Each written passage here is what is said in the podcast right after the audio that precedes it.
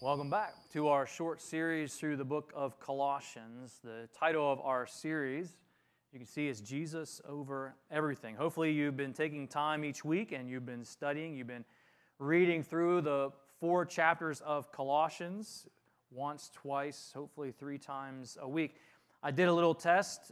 It takes 15 minutes to listen. I don't know, some people are faster readers than others, but it takes 15 minutes if you get on the YouVersion app and you use the audio feature of that 15 minutes to listen to all four chapters. So it's not a huge investment of time uh, itself but it's certainly i think worth the investment. Hopefully you've got paper notes when you came in. You can use the digital notes to follow along this morning. Let's just take a moment and ask god to help us as we dig in this morning. Lord thanks that we can be together. I thank you for this opportunity that we have to study the book of Colossians together. I pray that you would, um, that you would help us as we walk through it, as we study it this morning, that our, uh, our minds, our hearts would be engaged uh, with your word in a way that uh, we allow your Holy Spirit to speak to us and change us. And we'll thank you for it. In Jesus' name, amen. So hopefully you have Colossians open in your lap. The book of Colossians, just as a reminder, is a letter. It's a letter that the Apostle Paul and Pastor Timothy wrote to the Christians, to the gathering of Jesus followers in the city of Colossae. The purpose of the letter, I thought this was kind of fascinating. He describes the purpose of why he's writing a letter in chapter 2. Now, he kind of alludes to it in chapter 1, but he's very specific in chapter 2. He actually uses that phrase in verses 2 and 3. My purpose is, purpose in writing this letter, my purpose is that they may be encouraged in heart and united in love, so that they may have the full riches of complete understanding, in order that they may know the mystery of God, namely Christ, in whom are hidden all the treasures of wisdom and knowledge. Now, we're going to use that later on uh, when we get to the end of our sermon, so don't, don't just gloss over what we just read. This purpose in this letter is so that they have this understanding, that they have the knowledge of God, and we find that that spiritual knowledge and understanding is revealed to us when we are connected to Jesus Christ above all he wants them to be connected to Jesus Christ, to never forget that Jesus is over everything. Let's just repeat that together this morning, kind of get us engaged. Ready? Jesus over everything. That's what we're going to be talking about throughout this series. When we talk about Jesus over everything, uh, I'll phrase it this way If you and I have Jesus, we have everything that we need. Jesus is all that we need to deal with our sin problem. Jesus is all we need to feel confident in our identity. Like, who are you as a person? If you have Jesus, He is your identity. That's all you need. Jesus is all we need to feel strong and secure, even in a world that's kind of scary. Jesus is all we need to hold on to a thankful heart have you ever struggled to hold on to a thankful heart? Like when life gets challenging, when, when things don't go our way, when, when things happen that we really struggle emotionally with, to deal with, to hold on to a thankful heart's not always easy, but with Jesus, we can hold on to a thankful heart when life gets hard. It's a simple truth Jesus over everything. But in chapter 2, Paul reveals something to us. He points something out that even simple truths can sometimes be forgotten. It's a simple truth that Jesus should be over everything, but even simple truths sometimes can be forgotten. And here's what happens when simple truths are forgotten, big lies can step in and cause us harm. When we forget simple truths, profound truths, but simple truths, when we forget them, when, uh, we don't, when we don't stay connected to them or tethered to them or stand on them, big lies can step in the gap and do harm to us. That's what chapter 2 is about. I want to give you an example of uh, how this happens in real life. Okay, so here's a picture of a wood chipper. You know what a wood chipper is? The purpose of a wood chipper is to take limbs. Now, some of these wood chippers, it's not like limbs the size of my arm, it's like limbs the size of my legs. Some of these wood chippers, they put these uh, pieces of wood, these limbs, into this machine. Its only purpose is to take that limb and to grind it up into a million wood chips. That's the purpose of the machine. And yet, you'll notice that there is a label on it not to stick your hand in there. Seems like an unnecessary label, right? It doesn't seem like we should have to tell people don't stick your head in the wood chipper, don't reach in and grab something out of the wood chipper. And yet, that label exists probably because someone did. Probably someone thought, oh, I can get that out of there, and put their hand in it and lost their arm, their hand, maybe their, maybe their life. It's a simple truth. Don't stick your hand in a wood chipper. But when we forget simple truths, that can do us harm. Here's another one. Have you ever seen these labels on coffee? Coffee's hot. Now, I understand that you can, you can get iced coffee, right? But you have to order that. It's not the standard. When you say, give me a coffee, the standard is not iced coffee. You have to say, I want iced coffee. When you say, I want coffee, it's understood that it will be hot and that you shouldn't pour it on your crotch. We shouldn't have to tell people not to pour hot coffee on their crotch. You shouldn't have, can you say crotch in church? Is that, I don't know. Lap. Don't pour coffee in your lap. You shouldn't have to tell people to do that. And yet, we know there's been people who are careless when they're driving, and uh, instead of putting it in the cup holder, they have it and they've, they've poured it in their lap, right? And they've, and they've burned themselves. We shouldn't have to tell people this. It's a simple truth. And yet sometimes when we forget simple truths, what happens? Well, harm, harm can happen. I got one more for you. Now, I'm just going to warn you ahead of time. I... All right, so this weirdo here uh, is is apparently licking a box of infectious waste. Now, there, notice there's not a label on it, there's not a warning label on it that says, don't lick the infectious waste. Seems like a simple truth that we shouldn't need a label on there. Uh, by the way, I didn't actually lick anything, and all that stuff was in that box. Um, but if you need to change churches, I understand. I mean, that's, that's kind of disturbing. But we shouldn't need a label for a simple truth like that. And yet there are people who just uh, they we have labels for don't don't drink poison, all these kind of things because it happens, right? It happens. Jesus over everything is a simple truth. And sometimes simple truths can be forgotten, and when simple truths are forgotten, harm can happen when big lies step into those gaps and cause us harm. And chapter 2 is like a, a, series of warnings. Chapter 2 is a series of warnings not to forget that Jesus is over everything. And I know that might sound like a simple truth. It might sound like an obvious truth. Well, of course Jesus is over everything. Why would I why would I not know that? Why would I ever forget that? But sometimes we do. Sometimes we forget that simple truth, and when we forget that one simple truth, there's this gap that can happen, and big lies can step in, deceive us, and cause us harm. In fact, look at verse 19 in, in your text, chapter 2, verse 19.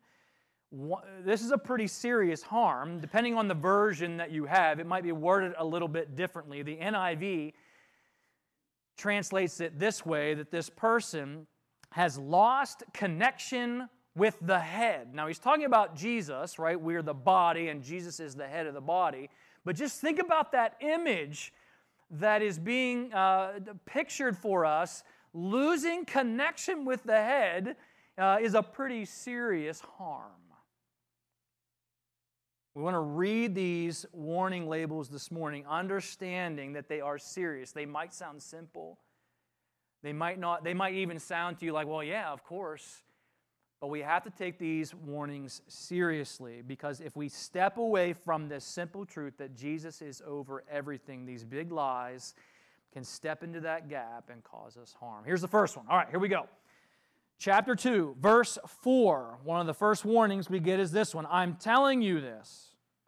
I'm telling you this so that no one will deceive you with well crafted arguments. Skip down to verse 8. Don't let anyone capture you with empty philosophies and high sounding nonsense that come from human thinking and from the spiritual powers of this world. Here's the key rather than from Christ. He's warning them not to let fine sounding arguments deceive them, hollow, deceptive philosophies take them captive and kidnap them away from Jesus. Pretty serious warning if you think about the image of being taken captive or the image of being kidnapped. It's an unsettling image. When I think about that image that's being uh, depicted in that verse, I think about, in my mind, I think stranger danger. Remember that? We teach our kids stranger danger. Why do we teach them that? Because we want them to understand the, that this image of being taken away. There's uh, this image of there's some pervert in a van down by the children's park trying to lure a child into the van with with uh, this made up story of candy or this made up story of a lost puppy. And then what happens? The child gets taken harm. And so we, we teach our children stranger danger. And yet we've all, it's a simple truth, right? And we hope that our children remember it. And yet we've all seen, most of us, uh, these Dateline stories that they do, and, and they just kind of they, uh, they have a, a, legit person who's not a bad person go out and they do this, and, and parents are watching and like, oh, I can't believe my child got in the van, right? Stranger danger is a simple truth. But when we forget simple truths, harm can come. And that's, that's kind of where our American culture is at today in a lot of ways. It's, our American culture is kind of like that, that pervert with a van trying to lure people who aren't grounded in truth into the van with fine sounding arguments, with hollow, deceptive philosophies. And I'll give you a few examples. You've heard, uh, I'm sure, a lot terms like Marxism and socialism and communism. These words are getting thrown around a lot today. And there are people who are uh, buying into it. There are people who uh, are getting in the van and, and thinking, this is a great idea. The socialism has a very intentional strategy to it. It's been around a long time. It's nothing new. It's been around a long, long time. The strategy is create chaos, destroy everything, destroy values, destroy relationships, destroy the system, make life miserable. Make life miserable to the point where people are so fed up and mad at one another and, and divided, so fed up that they want to become violent. And when the violence takes place, tyranny can take over. That's the strategy. It's nothing new, it's been around a long time. And yet, there are people who are buying into the idea, the, the sales pitch of this utopia, and have no clue who Karl Marx was. They have no clue who Stalin or Chavez or Castro. They have no idea where it ends. They buy into the empty philosophy, the deceptive, fine sounding arguments. It happens uh, in the culture uh, when it comes to godless, nihilistic worldviews. Our culture will say things like this anything that feels good is good. If it feels good, do it. The problem with that is not everything that feels good is good for you. It's a lie. Self expression, here's another self expression is the path to fulfillment. It sounds nice, right? Self expression is the path to fulfillment. Sounds like a really nice thing. It's an empty lie. The people that you know who are the most fulfilled, just think about who's the person in your life that is the most filled with joy, the most filled with satisfaction, the most uh, person who just seems like they've got fulfillment in their life. Think about who that person is. They're probably the most selfless person that you know. they're probably the most generous person that you know, right? They're probably the most others centered people that you know. That's where their fulfillment comes from. This idea that we will have fulfillment uh, in ourselves by turning inward and only thinking about ourselves is a lie. How about this one? You choose your own truth. It's kind of the next step of this self. Uh, self expression and, and uh, self actualization. You choose your own truth. Sounds nice.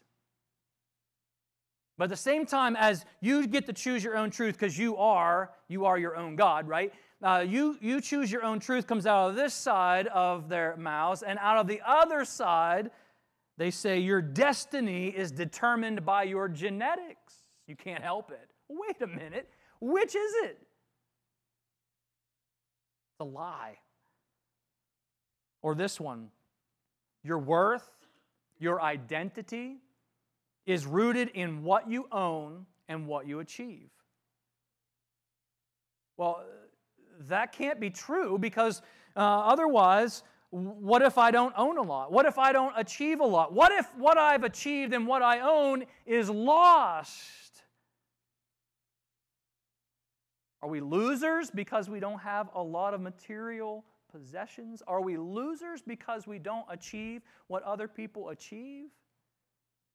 It's a lie. How about this one?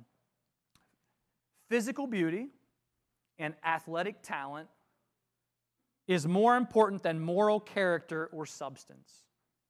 Now, they may not uh, use that exact phrase, but there are people who, who look to ath, uh, professional athletes and movie stars, and when they say something, well, what they say has to be accurate and true because they're beautiful, because they're amazing athletes. So we have to listen to what they say.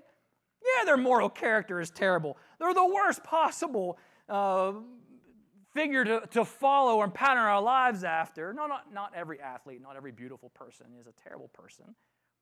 But oftentimes, what happens is they're just because they're physically attractive or talented, uh, we don't, the, we, people don't pay attention to their character. Oftentimes, it wouldn't be hard to find attractive people doing horrible things. Athletic, amazing athletes uh, being just terrible role models. It's not hard to find that. Not all of them. But in general, our, our culture tends to just say, well, uh, they're an amazing athlete, so they must know what they're talking about. I want to be like this person. And I understand it makes sense that if someone is far from God, if someone uh, is not interested in God. I understand why they would buy into these empty philosophies, why they would buy into these, these lies that they hear in the media and uh, in entertainment and from politicians, and they just get in the van, they get kidnapped. I get why that would happen because they're not tethered to the truth. But how does a Christian, how do you and I, as followers of Jesus, how do we keep from being deceived? How do we make sure that we don't get kidnapped and deceived by the big lies in our culture? We have to stay rooted. What's this say in here uh, when it talks about being rooted in the truth, being grounded and established in the truth? When we are connected to our relationship with Jesus Christ, talks about here our faith uh, in, in Jesus is, is he wants that to be strong so that we are tethered to, to jesus. Look at verse uh, 6 just as you accepted christ jesus as lord you must continue to follow him. Let your roots grow down into him. Let your lives be built on him. Here's what happens when you are connected to jesus when you're rooted in christ then your faith will grow strong in the truth you were taught, and you will overflow with thankfulness. When we stay connected to Jesus through the study of His Word, through prayer, through gathering together and, and, and having strong relationships with other believers, it keeps us from being fooled by these big lies. I love that phrase uh, when it says, All treasures of wisdom and knowledge are revealed to us. We won't get fooled by the lies if we're rooted firmly to simple truths. this one simple truth that Jesus is over everything. The next warning is in verse 16. Verse 16 So don't let anyone condemn you for what you eat or drink, or for not uh, celebrating certain holy days, or new moon ceremonies, or Sabbaths. These rules are only shadows of the reality yet to come, and Christ Himself is that reality. Go to verse 20. You have died with Christ, and He has set you free from the spiritual powers of this world. So, why do you keep following the rules of the world, such as don't handle, don't taste, don't touch? Such rules are mere human teachings about things that deteriorate as we use them. These, these rules may seem wise because they require strong devotion and pious self denial and severe bodily discipline, but they provide no help in conquering a person's evil desires. Only Jesus can do that for us. The warning is don't let rules become your object of faith over Jesus. In the city of Colossae, there were people in that city who had a Jewish background. And uh, those folks were trying to convince the Christians in this particular church that if, you know, listen, if you really want to be spiritual, if you really want to have special favor with God, then you've got to do all of these, these rituals. You've got to be circumcised. You've got to do all of these Jewish ceremonies. You've got to make sure you're following all the Sabbath rules. And Paul says, not just here, but throughout his letters in the New Testament, no. You just need Jesus. If you want to grow spiritually, if you want to uh, mature spiritually, you just need Jesus. Now, it's not that Christians should be lawless rebels. When we get to the next chapter, there's a whole, uh, a whole chapter on things that we should do and things that we should not do, things that we need to get rid of out of our lives, things that we should embrace in our lives. It's not that we, as Christians, should be these lawless rebels. There are moral boundary lines that God has set for us. But all of these rules about diet and, and certain days that were originally, according to that verse 17 there, these were originally given as a way to point to Jesus Christ, a way to, to point that the Messiah is one day going to come. They were symbolic. And of course, Jesus Christ did come. You think of it like this in for our context, kind of like our communion service in this sense. Uh, we do communion as a way uh, to remind us of what Christ did for us on the cross. It's a way for us to be reminded that Jesus is coming back. It's a symbol that we do together. Yes, it's an act of obedience because Jesus told us to do it. But the reason he wants us to do it is to remind us of what he did, to look forward to his return. It's a symbol of these things. Participating in communion is good for those reasons. But if you, let's say next month, we have uh, communion coming up in November. It's always the week, uh, the Sunday before Thanksgiving. And I hope, if you're a believer, I, I hope that you'll make a priority to be there. It's going to be good, but it doesn't guarantee that you're going to be more spiritual because you participate in communion. In fact, in Corinthians, Paul pointed out some things that were happening in the Corinthian church that were not spiritual going on in their communion service. There's a word for faith in rules. It's called legalism. Have you ever heard that term? Maybe you've heard it and you've never really had it defined. Legalism is a belief that Christ did not finish the work of salvation on the cross. There's still work to be done, and you and I are responsible to complete that work. That's what legalism believes.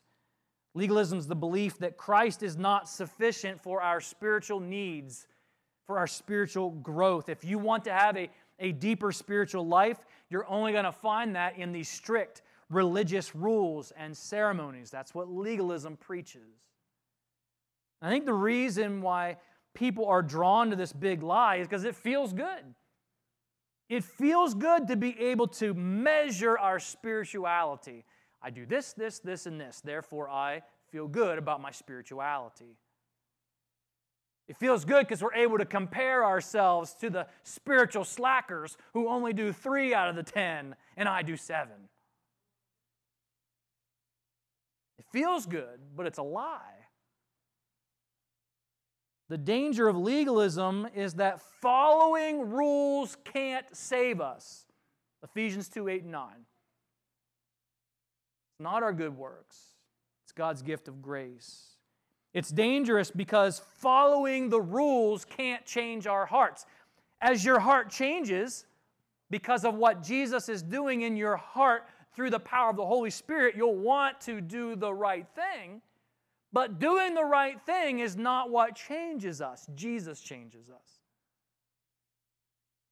Following the rules doesn't make us better than other people. And there's a danger in thinking, I follow all the rules, and this slacker doesn't, so I'm spiritually superior to them. No, you're a sinner saved by grace the same as I am. Only Jesus has the power to save us. Only Jesus has the power to change our hearts. Here's the danger of legalism. We could start, it's possible to start worshiping the set of rules, having faith in the set of rules instead of Jesus. Only Jesus is worthy of our worship. Only Jesus can change us and save us the third warning in verses 18 and 19. Don't let anyone condemn you by insisting on pious self denial or the worship of angels, saying they have had visions about these things.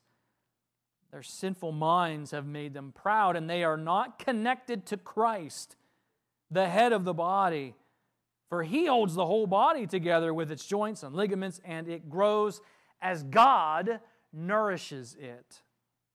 You see where the spiritual growth comes from? It comes from God as we are connected to Jesus. The warning here is don't worship anything or anyone over Jesus. In Colossae, the city, angel worship was a popular thing. There was a belief at that time that angels had influence over the stars, the angels had influence over the planets, and over life in general. Today, we, we still have that. It's called astrolo- uh, astrology, it's called horoscopes, and people, there are still people who get the newspaper and, and look for their horoscope. There are still people who run off to the medium and ask the psychic or the medium to tell them what they should do. That still happens today. Today, many people view angels as this, these generic, non religious, almost like New Age crystals or good luck charms. And that's just not simply true, it's, it's uh, not biblically accurate. The biblical truth is that we don't have to go through angels to have access to the Father, we don't have to go through dead people to have access to the Father. We have direct access to our Heavenly Father through Jesus Christ. 1 Timothy 2 5 says, There is one God, one mediator between God and men. Who is it? It's Jesus. Hebrews 4 14 and 16. I love this passage. Therefore, since we have a great high priest who's gone through the heavens, who is it? Jesus, the Son of God. Let's hold firmly to the faith we profess. We don't have a high priest who's unable to sympathize with our weakness. We have a high priest who's been tempted in every way, just as we are, yet was without sin. Here's the practical part of that truth, that simple truth. We can approach the throne of grace with confidence so we may receive mercy and find grace to help us in our time of need. When you find yourself in a time of need, you have direct access to the throne room of God. You have direct access to your heavenly Father through Jesus Christ, our one mediator, our high priest. You hear that, and some of you, I'm imagining, you hear, okay, the, the angels, we don't have to go through angels, we don't have to go through saints, we don't have to do these things, we have direct access through through Jesus. But what about my guardian angel Festus? Like, what doesn't what's he what's he doing? All right, you've heard of guardian angels. Are those are guardian angels real? Is that a biblical thing? And the answer is yeah. So I'm going to take you to the verses that talk about angels and their interaction with us as believers. Okay, here they are. They're both in Hebrews. I'll put them on the screen. Hebrews 1:14. Are not all angels ministering spirits sent to serve those who will inherit salvation? So there's where we get the doctrine, the, the, the biblical context of the guardian angel. Right? It's biblical. Hebrews 13, 2. Do not forget to entertain strangers, for by doing so, some people have entertained angels without even knowing it. That's pretty cool. So, yes, biblically, there is this unseen spiritual world. Angels exist. And God has given these angels some level of interaction, certainly a servant role to the Christian. And that's amazing to know. We have to remember, though, that the angel is not our source of protection, Jesus is. The angel is not our provider, Jesus is. Who is it that sent the angel to minister? God did, right? God is our source, uh, our provision, He's our protector. And, and I don't understand how it all works as far as how God uses the angels and that interaction. Uh, we don't have a lot of information on how that unseen spiritual world works. We know that there is a spiritual warfare happening that we can't see. There are these things that are real and that exist, and we don't have a full understanding of it all, but we know this that our provider and our protector ultimately is our Father, and we have access to Him through Jesus Christ. Well, okay, that's fine. What's the what's the danger then? We, we want to make sure we're not worshiping angels. Okay, I get it. We want to make sure that we're uh, we're not praying to something or someone other than, than, than God through Jesus. What's the danger here? Now, in the New Living, uh, verse 18 just uses the phrase, uh, make sure you're not condemned, which is accurate. But uh, I looked it up. The same verse, if you have a King James, it uses the phrase, uh, don't, don't let uh, this idea of angel worship beguile you of your reward. That's a fun word, beguile. How many of you used that word this week in a sentence? None, none of you, okay. Beguile is uh, like hoodwinked. It's, it's, uh, it's, dece- it's using deception to trick someone. Now you can use that this week and you like impress all your friends. I will beguile. I don't know if you'll use it or not. NIV, uh, says, disqualify you for the prize. Don't let this idea of angel worship disqualify you for the prize. If you have a New American Standard, which I think is what's in the Pew Bibles there, uh, defraud is the word. Defraud you of your of your prize. What's this prize? I mean, that sounds serious. You get the word beguile out, you know we're talking about something serious. The prize is not our salvation. Go back again to, to Ephesians 2 8 and 9. Uh, our salvation is based on uh, faith in God's gift of grace through Jesus Christ. It's not rooted in good works. So we're not talking about salvation here. Paul's not talking about losing our salvation. But here's the danger. When we when we worship something other than Jesus or put our faith in something other than Jesus to care for us, to meet our needs, to give us fulfillment in life, the danger is we could miss out on rewards that come from believing and living this simple truth that Jesus is over everything. Let me give you an illustration. Sometimes the harm that we experience in life isn't always from ignoring warning signs that say, uh, do not swim alligators, right? That's a, that's a big deal. You swim, you get bit by an alligator, you lose a limb, you die. That's a, that's a pretty serious warning, and there's harm from ignoring that warning there. Or the warning label that says, do not ingest poison. Sometimes the harm that we experience from ignoring warnings isn't that something uh, tragic or bad happens. Sometimes the harm is missing out on something better. Like the warning that parents hear. I, I remember, uh, I remember people saying this to me when we first had Hannah, when, when my kids were small. Remember the, remember the warning that you get when you're a new parent? They say to us, they say, oh, make the most, make the most of these days because it goes so quick. It's a warning, right? It's a warning to make sure you make memories. It's a warning to make sure that you invest your time wisely with your kids because it goes so fast. I'm there, right? I'm at the other side of all of that, and it's absolutely true. What's the warning about? Well, yeah, I suppose some of that warning could be if you don't if, you're a, a, lousy parent, then bad things could happen with your kids and they turn out terrible, right? Yeah, but sometimes that warning is just about if you don't if you don't uh, make sure that you are intentional about spending time, quality time with your kids, and making memories and making the most of those moments, you could miss out on something better. How about when you first get married? I just had a, a wedding that we did here yesterday, and every wedding that I do, I remind couples of this, and I'm sure if you've been to a wedding or you first got married, someone along the way has said this.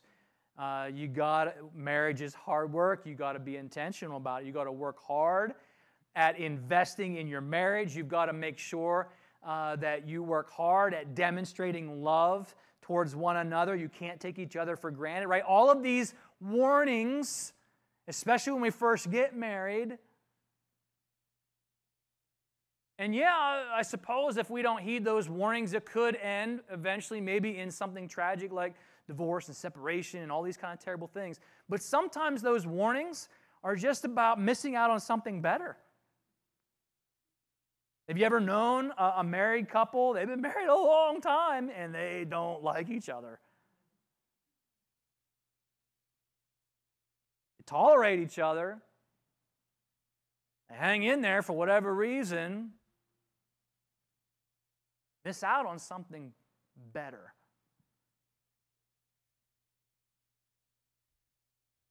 As you sit there this morning and you listen to these warnings, you might hear them like, yeah, duh, that, that's pretty simple. And maybe these warning signs, uh, for you, it's not a caution against some egregious sin, some really destructive sin. You might be the kind of person, the kind of follower of Jesus Christ that uh, you follow the rules and you're a good person. You've got a good handle on Bible doctrine. That's awesome. But listen to this warning. If you or me, if we try to find fulfillment, fulfillment in life anywhere else except our relationship with Jesus, we're going to miss out on something better. I'm not talking about losing our salvation. We're talking about missing out on this incredible spiritual joy and, and uh, contentment and satisfaction and just the kind of fulfillment that only Jesus can provide us.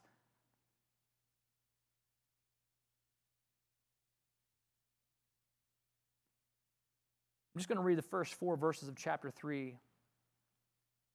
It says this Since you have been raised to new life with Christ, set your sights on the realities of heaven where Christ sits in the place of honor at God's right hand. Think about the things of heaven, not the things of earth.